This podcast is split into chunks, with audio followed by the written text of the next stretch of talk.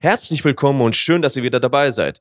In unserer heutigen Episode sprechen wir über ein Thema, was wahrscheinlich jeden von euch beschäftigen wird. Es geht um das Thema Timing, Zeit am Kapitalmarkt. Wer hat's noch nicht gekannt? Man wartet auf den absoluten Tiefpunkt im Markt, versucht dort einzusteigen und verfehlt ihn meist. Dasselbe ist auch mit den Gewinnen der Fall. Wir werden heute aufklären, wie ihr mit simplen Strategien euer Timing am Markt perfektionieren könnt und welche Faktoren euch davon abhalten, eure Ziele zu erfüllen. In der Welt der Börse geht es rau zu. Bullen kämpfen gegen Bären, Kurse sind unberechenbar und mittendrin bist du, der Anleger. Diesem Podcast behältst du die Kontrolle über dein Kapital, denn du wirst verstehen, wie du richtig investierst und Risiken als Chance begreifst. Der Kapitalmarkt-Navigator zeigt dir Wege, damit du die Richtung bestimmen kannst. An meiner Seite heute ist Robert Helbig. Einen wunderschönen guten Tag. Schön, dass ihr wieder eingeschaltet habt bei unserem Podcast der Kapitalmarkt Navigator. Robert, hast du dich nicht auch schon immer gefragt, warum so viele Leute oder vielleicht auch du selber am Anfang deiner Trading-Phase im Hoch gekauft hast und im Tief Verkauf? Weil das müsste ja eigentlich andersrum geschehen. Was sind so die Mechanismen, die dazu führen, dass man genau das macht, was man eigentlich nicht machen sollte? Ein sehr wichtiger Aspekt im gewinnbringenden Handeln am Aktienmarkt ist das Timing. Und hier stellt sich natürlich die Frage, wie treffe ich den richtigen Einstiegszeitpunkt? Und das sagt auch das Wort. Nicht den tiefsten, sondern den richtigen Einstiegszeitpunkt.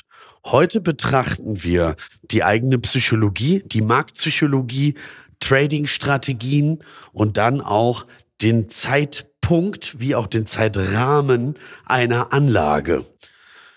Wenn ihr diese Folge gehört habt, werdet ihr wissen, wie ihr für euch den richtigen Zeitpunkt definiert und somit euren Handel um einiges profitabler gestalten könnt, als es vielleicht vorher der Fall war.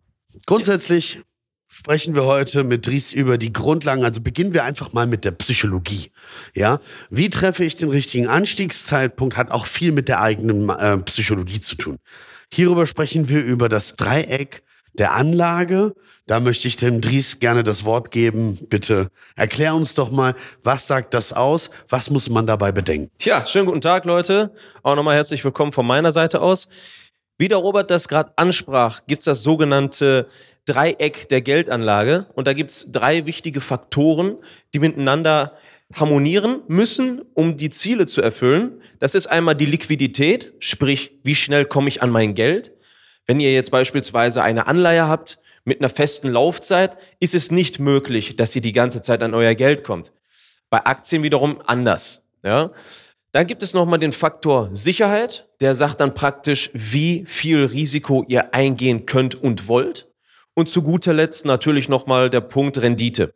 Wenn man natürlich sagt, ich möchte eine hohe Sicherheit, aber auch eine hohe Rendite, dann ist halt die Frage, das, das geht nicht immer auf, weil auf hohe Chancen beziehungsweise hohe äh, Renditen kommt auch immer ein erhöhtes Risiko. Dementsprechend ist es wichtig, dass man von Anfang an sich bewusst ist, was möglich ist und was nur Illusion.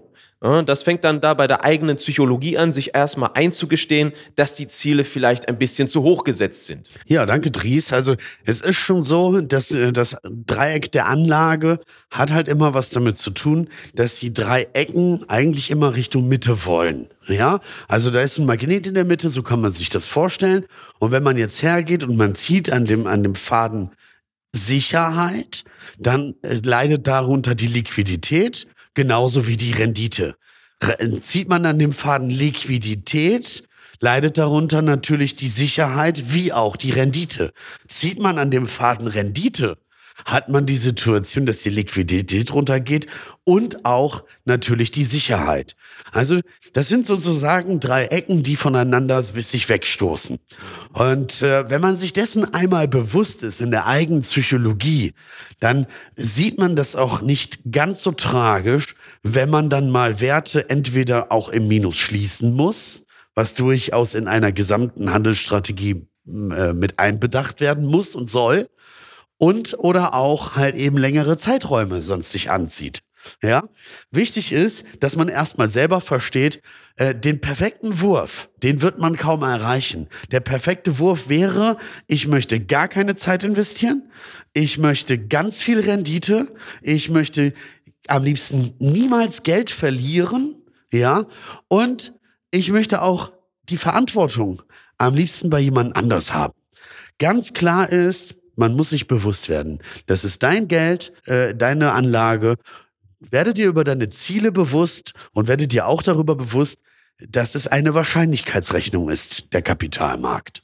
Gut, das ist die eigene Psychologie. Jetzt kommen wir nochmal, um ein Stück weiterzukommen, über die eigenen Emotionen zu sprechen. Da würde ich gerne das Wort an den Dries nochmal weitergeben. Äh, ich denke, da hat er einige Erfahrungen im Coaching-Bereich. Gib uns da doch mal bitte was zum Besten. Ja, das muss ich auch nochmal erwähnen. Man sagt natürlich immer, das ist ein Zahlengeschäft, es kommt ja auf die Rendite an, den jährlichen Wachstum. Klar, das ist alles wichtig, aber was eigentlich die Börsen treibt, sind tatsächlich die Emotionen. Sind Anleger von einem Unternehmen überzeugt und glauben dran, dass es die nächsten fünf oder zehn Jahre stark steigen wird, wird der Kurs auch dementsprechend steigen. Selbiges geht natürlich auch in die andere Richtung. Was zu den eigenen Emotionen zu sagen ist, ist, dass man oft, weil es das eigene Geld ist, irrationale Entscheidungen trifft, die gegen die eigenen Strategien geht. Darunter fällt zum Beispiel der Punkt, dass man Verluste viel länger laufen lässt, weil man die Hoffnung hat, dass der Kurs ja wieder steigen kann, statt Gewinne mitzunehmen. Das ist zum Beispiel einer der Punkte.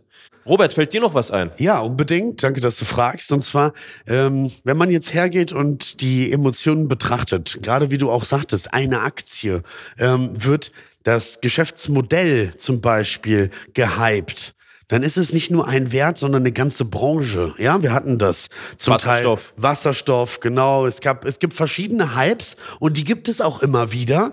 Hypes sind auch daran zu erkennen, dass sie stark frequentiert über die Medien laufen.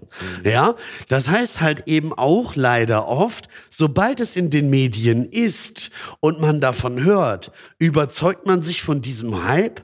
Oft überzeugt man sich auch, dass es langfristig gut laufen wird kauft in diese Hypes ein und verliert dann leider sein Kapital.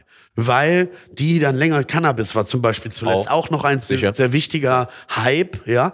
Weil halt eben die, die Grundlagen noch gar nicht geschaffen sind, aber dieser Hype halt schon durch die Medien stolziert. Und wer sich dann davon mitreißen lässt, da kommt es auf die eigenen Emotionen an. Man kann natürlich Hypes handeln. Das sollte man immer mit einer gewissen Gewichtung mit einbeziehen, ja, wie viel und vor allen Dingen sich sicher sein über den Zeitraum, ja.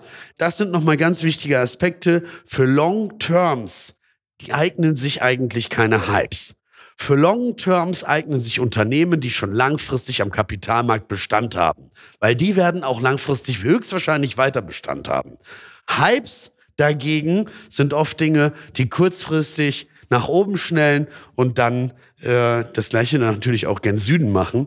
Und da hat man dann die große Enttäuschung. Ja, gut, da ähm, hätten wir natürlich jetzt einmal die persönliche äh, Psychologie. Jetzt haben wir über die Marktpsychologie gesprochen und das Verhalten innerhalb einer Marktpsychologie oder innerhalb von gewissen Hypes, so rum. Jetzt möchten wir vielleicht auch mal auf äh, Trading-Strategien kommen. Da gibt es drei verschiedene Ansätze. Die geht der Dries mal kurz durch. Selbstverständlich. Der Punkt ist natürlich, was das Thema Timing angeht, das muss sehr individuell betrachtet werden.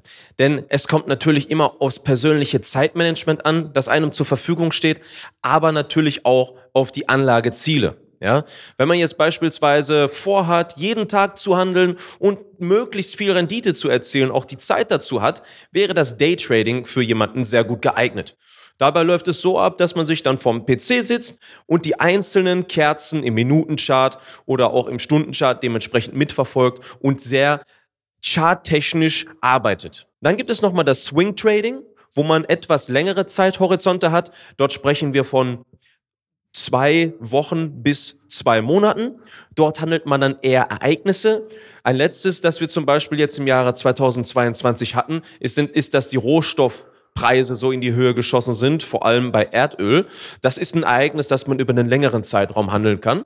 Und das wäre dann dementsprechend mit einer etwas geringeren Rendite zu sehen, aber mit einer höheren Sicherheit. Ja, kommt natürlich auch auf die äh, Anlageinstrumente an, die man in diesem Zusammenhang benutzt. Entschuldige, also wir sprechen über Öl und äh, mehr Sicherheit. Ich kenne den Ölmarkt sehr volatil. Es kommt halt drauf an. Ne?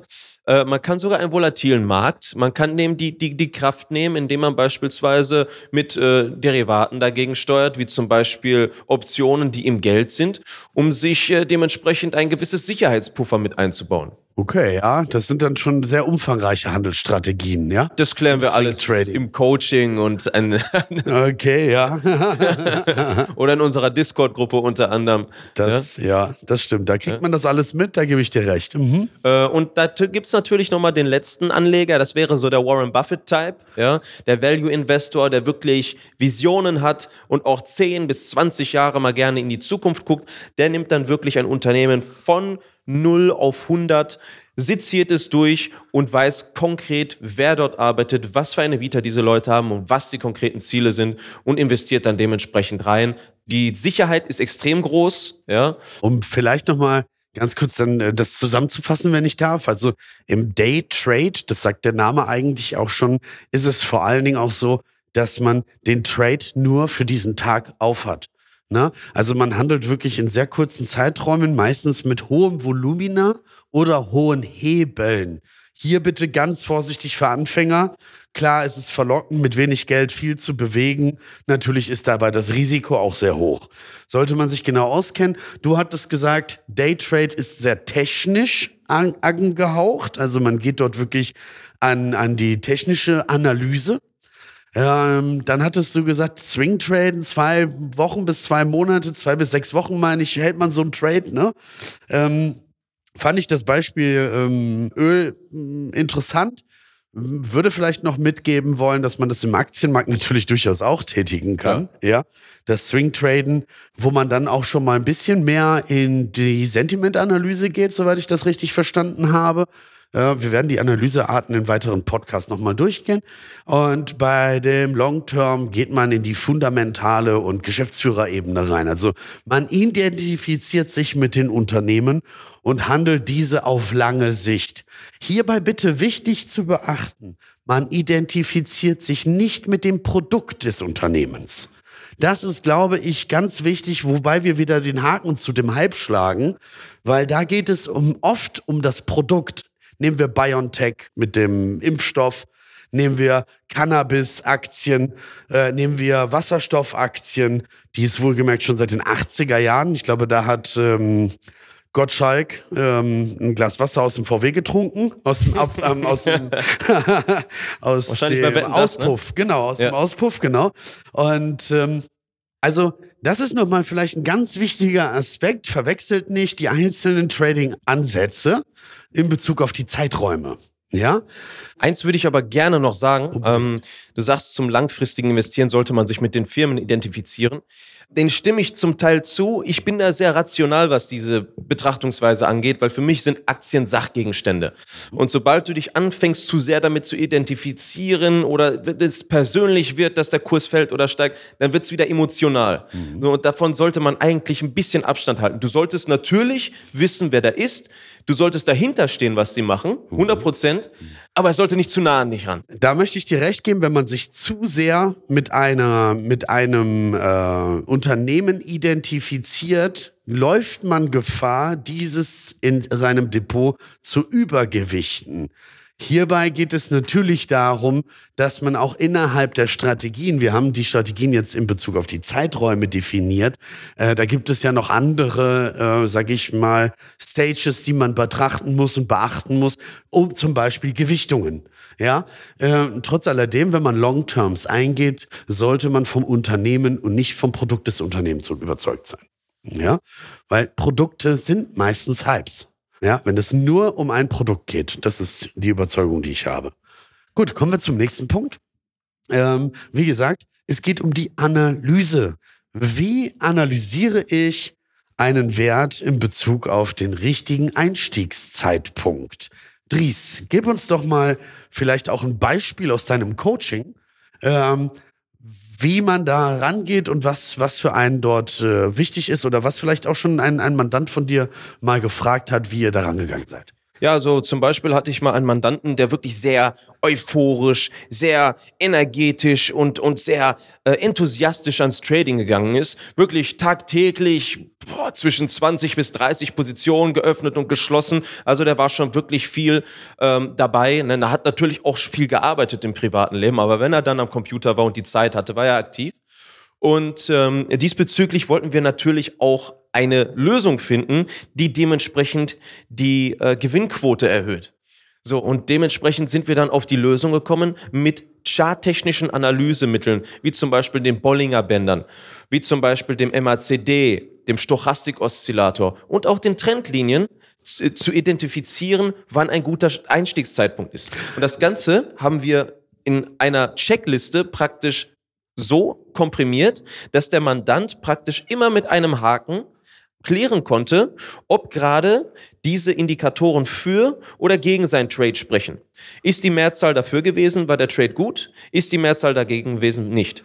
Im Anschluss wurde natürlich das Risikomanagement betrieben und der Mandant hat dann seine äh, Aktien weitestgehend gewinnbringend handeln können. Ja, ganz kurz, ich möchte euch sagen, zu den einzelnen Indikatoren, die der Dries gerade angesprochen hat, für die Leute, die nicht wissen, was das ist, wir werden einen Link hinterlegen, wo eine Buchempfehlung ist, wo man sich über die einzelnen Indikatoren informieren kann. Gleichzeitig seid ihr natürlich herzlich willkommen. Die HMP Brokers bieten ein Coaching an und dort wird auf diese Indikatoren eingegangen. Und wir zeigen euch auch in der praktischen Umsetzung, wie zum Beispiel bei solchen Checklisten, wie man die in Zusammenhang bringt und wie einem die nutzen. Um nochmal ganz kurz auf deinen Mandanten einzugehen.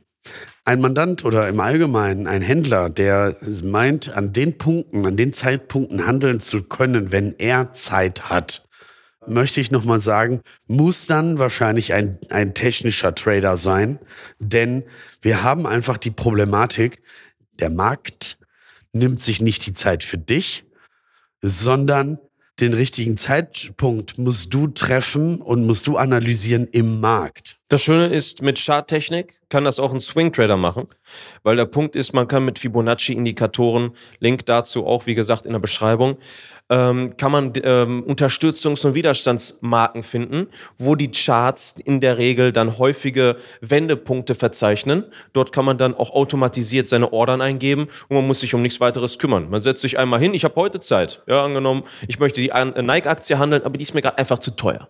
So, dann mache ich meine Analysen fertig. Wir haben da auch vernünftige Wege und Mittel. Schauen, welche Kurse einen relevanten Einstieg bieten, setzen dort unsere Alarme oder unsere Ordern und dementsprechend äh, wird das Ganze dann ausgeführt, ohne dass wir einen Finger krümmen, selbst wenn wir fünf Wochen nicht auf die, auf die, auf die, ähm, auf die Plattform geschaut haben. Das ja? ist wirklich ein wichtiger Aspekt, ne? dass man halt eben, man kann die Analyse heute betreiben, kann sich die Unterstützungs- und Widerstandslinien einzeichnen und kann dort dann Ordern schon im Vorhinein traden. Also es kommt auf die Trading-Plattform an, grundsätzlich. Da gebe ich dir recht, Ries. Wichtig ist, wenn ihr das macht, wenn ihr Zeiten dafür habt, dann natürlich die richtigen Analysearten, die richtigen Zusammenhänge sehen, übergeordnete Trends natürlich betrachten. Das sind alles Dinge, da würde es jetzt zu tief reingehen. Wir möchten jetzt auch mal zum Fazit kommen, ähm, was wir ziehen, denn ich glaube, eins hat uns das Ganze gezeigt. Was man weiß ist, man wird höchstwahrscheinlich in den wenigsten Fällen das absolute Tief treffen. Das sollte man mit seiner eigenen Psychologie unbedingt vereinbaren um sich da dessen bewusst zu sein. Überzeugt euch von den Werten. Kategorisiert sie ein. Vor allen Dingen kategorisiert eure Handelszeiträume ein. Wir haben gehört, Day, Swing, Long-Term Trader. Wenn ihr das getan habt, wisst ihr auch, okay, mit welchen Analysemethoden gehe ich an die einzelnen Strategien. Wenn ihr das für euch definiert habt, ist der absolute Tiefpunkt nicht mehr notwendig, sondern Bedenkt bitte immer eine gute Diversifikation im, im Depot, ganz wichtiger Aspekt. Und dann natürlich gute Vorbereitungszeit. Wenn ihr nicht jeden Tag Zeit habt zu traden im Daytrade, bereitet die Werte vor, die ihr handeln wollt. Setzt euch Alarme oder man nennt es Pending Ordern. Setzt euch Pending Ordern und lasst die Plattform das automatisch tun. Schön, dass ihr uns zugehört habt. Wir freuen uns bis zum nächsten Mal. Ich hoffe, ihr konntet so viel mitnehmen wie möglich und werdet euer Timing jetzt perfektionieren. ja, wir wünschen euch alles Gute und bis zur nächsten Folge. Bis dahin, good tracks. Euer Robert und Dries. Danke, ciao. Ciao.